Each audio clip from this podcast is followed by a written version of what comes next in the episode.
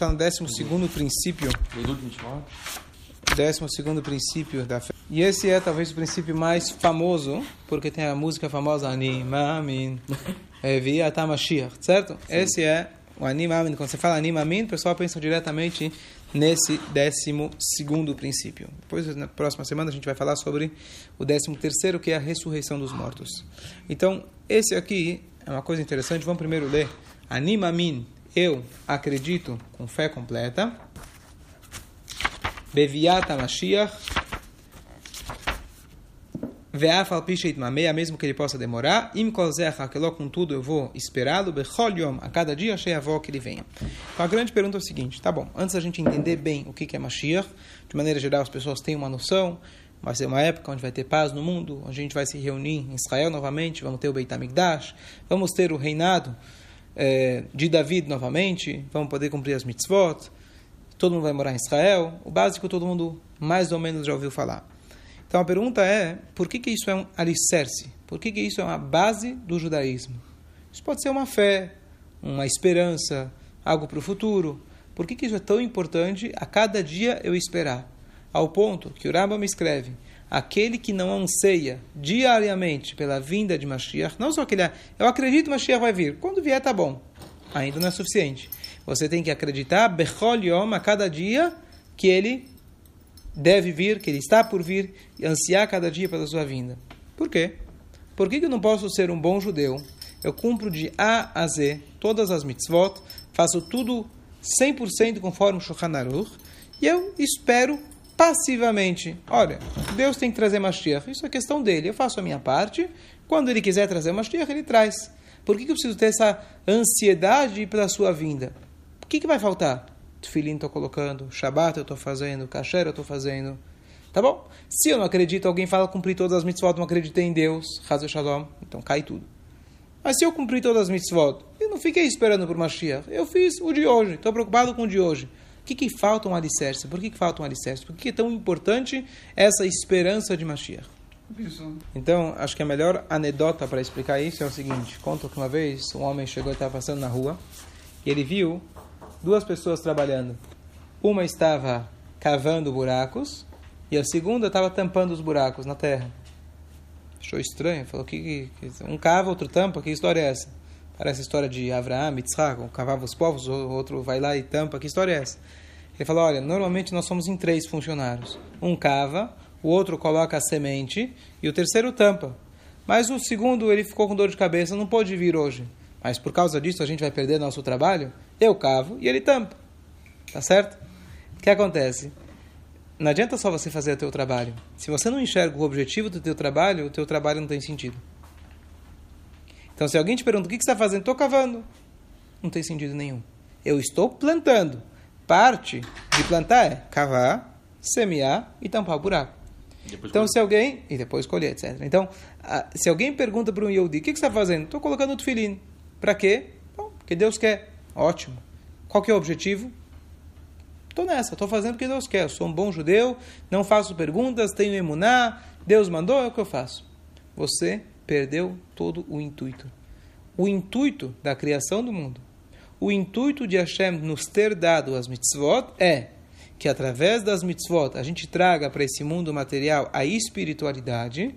E qual que é o objetivo do jogo? Qual que é o objetivo de tudo isso? O que, que significa colher? Né? Usando a anedota, no nosso caso, colher significa a gente conseguir completar essa missão de forma individual e coletiva. Então, se alguém está batendo prego você pergunta para ele, o que você está fazendo? Não sei.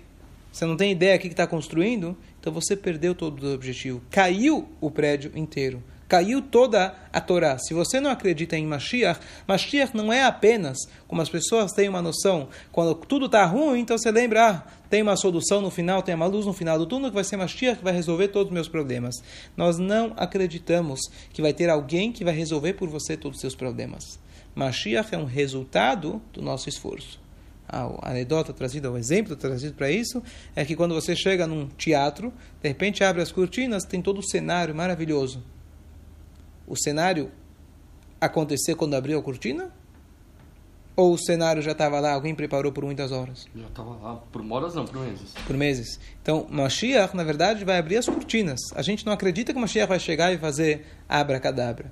Mashiach vai abrir as cortinas e mostrar tudo que aquilo que a gente se esforçou, ele vai abrir a cortina, tá vendo? Aqui está o prédio que vocês construíram. Aqui está a obra que vocês todos fizeram coletivamente. Então, se alguém não acredita em Mashiach, falta algo essencial. Por quê?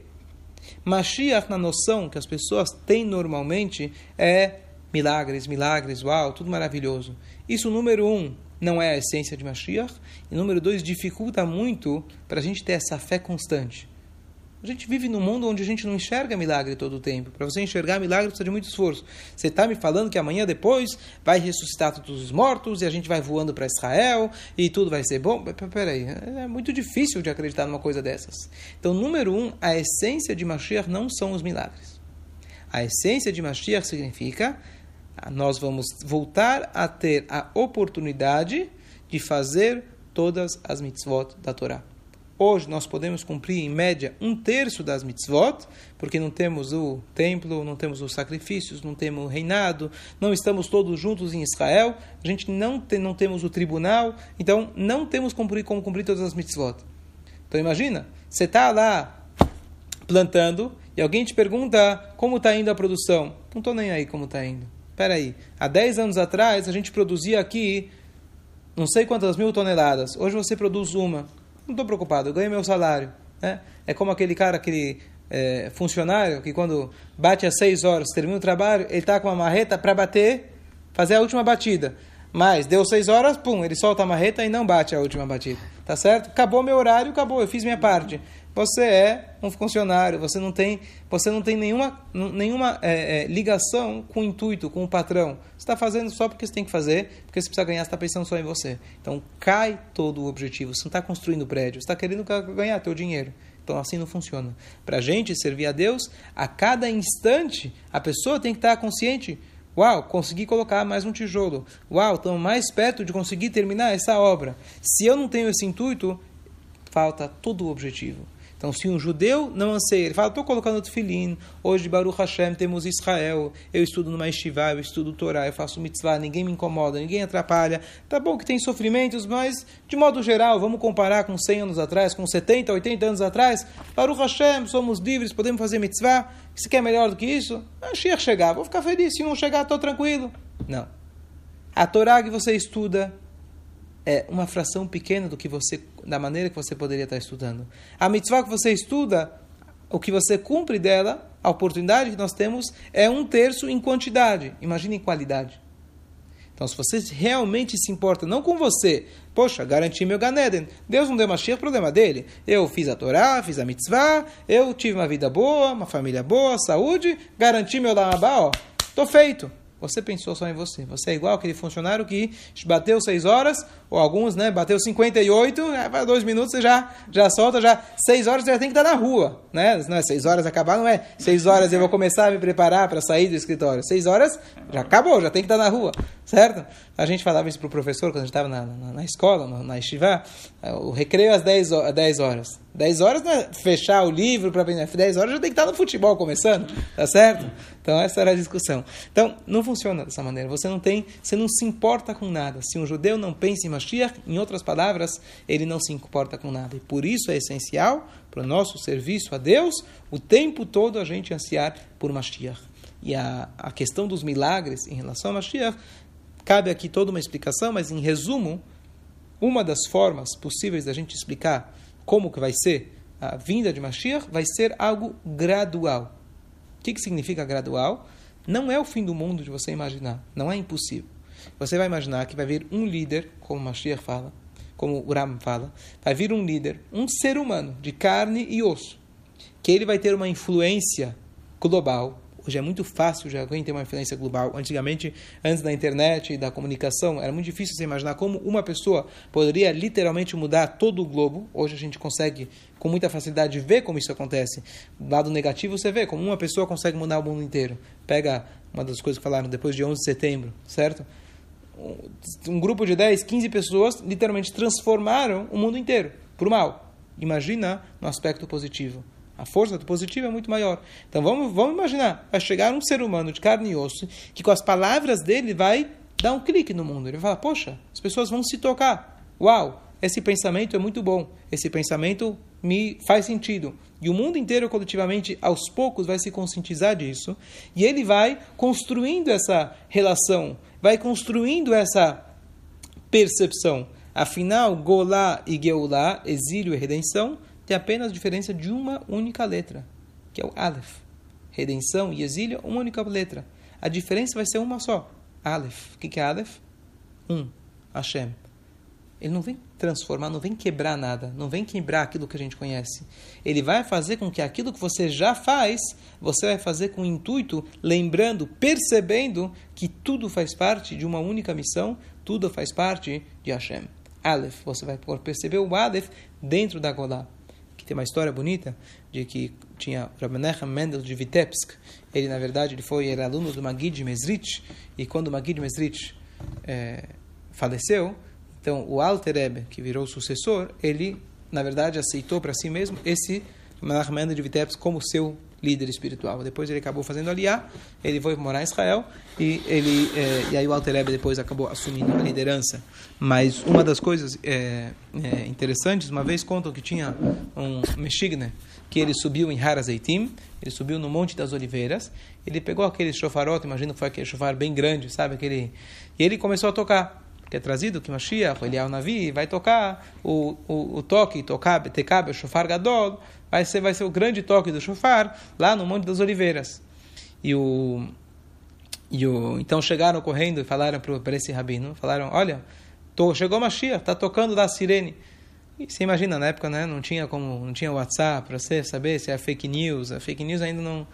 E aí, então, ele, o que, que ele fez? Ele abriu a janela, ele cheirou, ele falou, ainda não.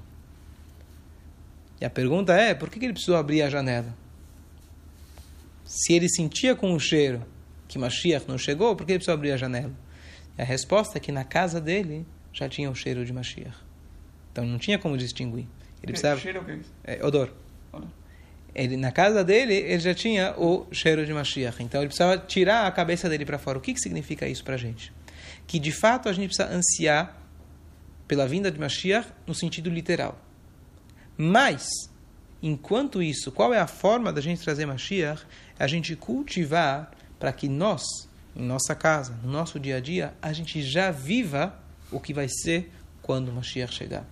Mashiach chegar, você pensa ressurreição dos mortos, você pensa voando, viajando, milagres, etc. Muita gente tem essa imagem na cabeça, que não é mentira, mas não é, o, não é a essência. Então, quando a gente pensa na essência de Mashiach, que significa uma, libertação espiritual, a pessoa poder cumprir a mitzvah de forma completa e, é, é, é, é, então, isso já é possível nos dias de hoje, em parte, em termos. Tem como ser humano hoje um Yodi encontrar a sua libertação diária. Claro, é uma fração pequena do que vai ser futuramente. Mas a ideia, na verdade, que essa é explicação, inclusive, que todo dia a gente lembra a saída do Egito. Saída do Egito. Ah, faz tantos, 3.300 anos a história do Egito. Vamos falar de coisas mais atuais. Saída do Egito é algo que a gente faz a cada dia. Egito são as limitações, e a cada dia, quando eu leio o Shema Israel e lembro a saída do Egito, a ideia é lembrar que eu posso me redimir a cada dia. Eu me redimindo a cada dia individualmente, juntando todos, a gente consegue agueudar de forma coletiva. Só para concluir com aquela famosa passagem de que uma vez uma mulher chegou, já contei várias vezes, mas a mulher chegou em casa, o marido chegou em casa todo feliz, e o rabino na sinagoga falou lá no Shabat de que Mashiach está chegando e logo nós todos vamos para Israel. Chegou contando para minha esposa. A esposa pensou: não, espera aqui, a gente tem aqui nossas vaquinhas, nossas ovelhinhas, temos aqui nosso, nosso leite, nosso trabalho. O que eu vou fazer em Israel? Fala lá para o rabino que não, não, gostei da, não gostei da ideia. O bom marido, mulher falou e volta. Fala para o rabino: olha, rabino, minha esposa não não aceitou, o que, que eu posso fazer? Mulher que manda, não é? Ela não aceitou essa ideia de ir para Israel. Mas ele falou: olha, a gente tem aqui os cossacos, que eram aqueles turmas, aquelas turmas lá de né, se fala, né? Esses, é, é, é, essa gangue que vinha destruir a comunidade, matavam os Yodim, uma coisa muito barbárica. E, então a gente sofre aqui constantemente de antissemitismo. Então ele chegou, ah, realmente não pensei nisso, deixa eu avisar minha esposa então. Aí ele volta para casa, olha, o Rabino falou que o, a gente, Mashiach chegar, não vai ter mais os cossacos, assim, vamos estar tá bem. Falo, não me convence. Manda os cossacos para Israel e a gente fica aqui. tá certo? Da onde vem essa noção? Se a gente pensa que mudar para Israel é apenas uma questão geográfica, então para alguns talvez seja mais conveniente viver em outros lugares. Eu estou bem aqui, para que eu vou ir para Israel?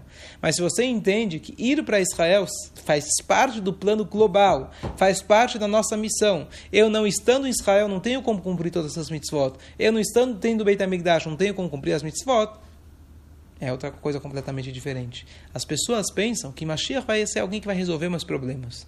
Então alguém pensa, ninguém vai resolver meus problemas, vai, meus problemas são tão grandes que nem Mashiach vai resolver. Então, com essa noção, pensando de forma egoísta, é difícil acreditar em Mashiach. Que quem vai resolver teus problemas vai ser você, com o teu esforço, com o teu empenho e com a ajuda de Hashem. Então vai vir Mashiach resolver teus problemas. Então aquela história daquele cara que uma vez estava preso. E aí chegou o Poretz, o rei, o governador, falou para ele, veio, veio visitar ele, falou, que, que, como está aí na prisão? Ele falou, olha, a comida vem um pouco fria, manda vir um pouco mais quente. A água, vem muito pouca água, vem manda um pouco mais. Seu bobo, você podia ter pedido para ser é, libertado. Lógico. Tá certo? Então Hashem chega e fala pra gente todo dia. Você tá na frente dele no Shemana Estre. Ah, me dá um pouco mais de dinheiro. Só quero poder pagar minhas contas. Só quero estar saudável, só quero. Pede pra ficar milionário. Pede pra ficar milionário? Não. A gente, 12 das, ben, das 19 bênçãos, a gente tá pedindo o quê? Etzemach David Avdecha, Tekabe Shofar Gadol, Veterezena Ineinu, Mechaye Ametim. O que a gente está pedindo? Por favor, traga Mashiach. Eu não vou me limitar a pedir coisas pequenas. Eu não vou me limitar a pedir a solução dos meus problemas. Eu estou pedindo de que a, a, a, a missão, de que o objetivo da criação possa ser concretizado. Então não é um pedido egoísta, é um pedido altruísta e naturalmente, se eu estou fora da prisão, é claro, vou poder voltar para casa, vou ter comida quente, vou ter tudo. Mas a gente com essa mentalidade de galuto, com essa mentalidade de exílio, a gente pensa muito pequeno que a gente precisa começar, na verdade, a cultivar, é a gente pensar de forma global. Só para concluir, agora sim, tá certo? Já falei tantas vezes, mas tem tanta coisa em relação a Mashiach. Já dei um curso de 6, 8, 10 aulas, mas o, o... Conta que uma vez tinha um, um, um, um schnorrer, schnorrer é um pedinte que ia de casa em casa, na Europa Antiga, e ele, uma vez chegaram e falaram para ele, olha, se você ganhasse na loteria, o que, que você faria? Eu não tenho como ganhar na loteria minha vida inteira, estou arrecadando. Mas se você ganhasse, o que você faria? Ele fala: olha, eu já estou com 60 anos e todo dia eu tenho que subir as escadas das mansões para poder pedir o dinheiro. Se eu ganhasse na loteria, eu ia reformar todas as casas para que não tivesse mais escadas, para ser mais fácil para continuar pedindo a esmola. Tá certo? Sim. Então, às vezes, a gente pensa de forma pequena. Quando a gente pede para Hashem, a gente tem que trocar. trocar. Porque a gente fala, não, às vezes a gente tem esse pensamento. Pedir para Geulah, pedir para. Uma coisa global, é impossível que vai acontecer. Deixa eu pedir meu dinheirinho, deixa eu pedir é, saúde para mim, para minha família, eu já estou feliz. Não vou pedir coisas grandes para Deus, que isso não vai acontecer, tá certo?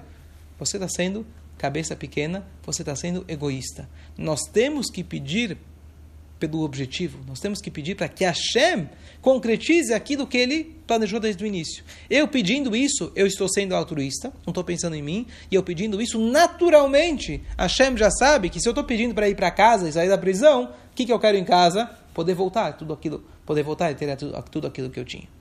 Então, nosso pedido, Posso mais uma? Não. Tem que ir embora, né? Então tá bom. Se Deus quiser, a gente continua. E, mas a ideia é que a gente realmente sinta a cada momento, que em cada detalhe da nossa vida, tudo que eu passo no meu dia a dia. E saibam, ontem eu comentei com alguém, é, por que a gente. As pessoas perguntam, mas por que a gente faz tanto ênfase da destruição do templo? Sheibad Beit HaMikdash, Tisha B'Av, faz dois mil anos essa história, vamos fazer uma coisa mais recente, tem tanto sofrimento mais recente, por que a gente faz o jejum em Tisha B'Av? Porque todos os sofrimentos são consequência do fato que a Shekhinah, a presença divina, está oculta. Já que Deus se ocultou, todo o resto é consequência. Quando o, o, o trem sai do trilho, você já não sabe mais para onde ele vai. Quando Mashiach, na verdade, quando, desculpa, quando Beit HaMikdash foi destruído, então, na verdade, todo o resto é consequência disso. Então, o que a gente quer, na verdade, é a gente voltar para a origem de todos os problemas, de forma coletiva, e a gente lembrar disso a cada dia, em cada mitzvah que eu faço, em cada problema que eu tenho. Eu tenho que me lembrar, esse problema que eu tenho é consequência da ocultação divina, é consequência do fato que Hashem não está demonstrando. Porque tem gente pecando e se dá bem. Porque eu estou fazendo a coisa certa, me dou mal. Isso é consequência de que Hashem está se ocultando. Você não está enxergando a verdade como ela é de maneira pura. Então, quando a gente pede Beit HaMikdash, a gente está pedindo de forma que seja completa o objetivo de Hashem e a gente possa voltar a enxergar isso de forma completa.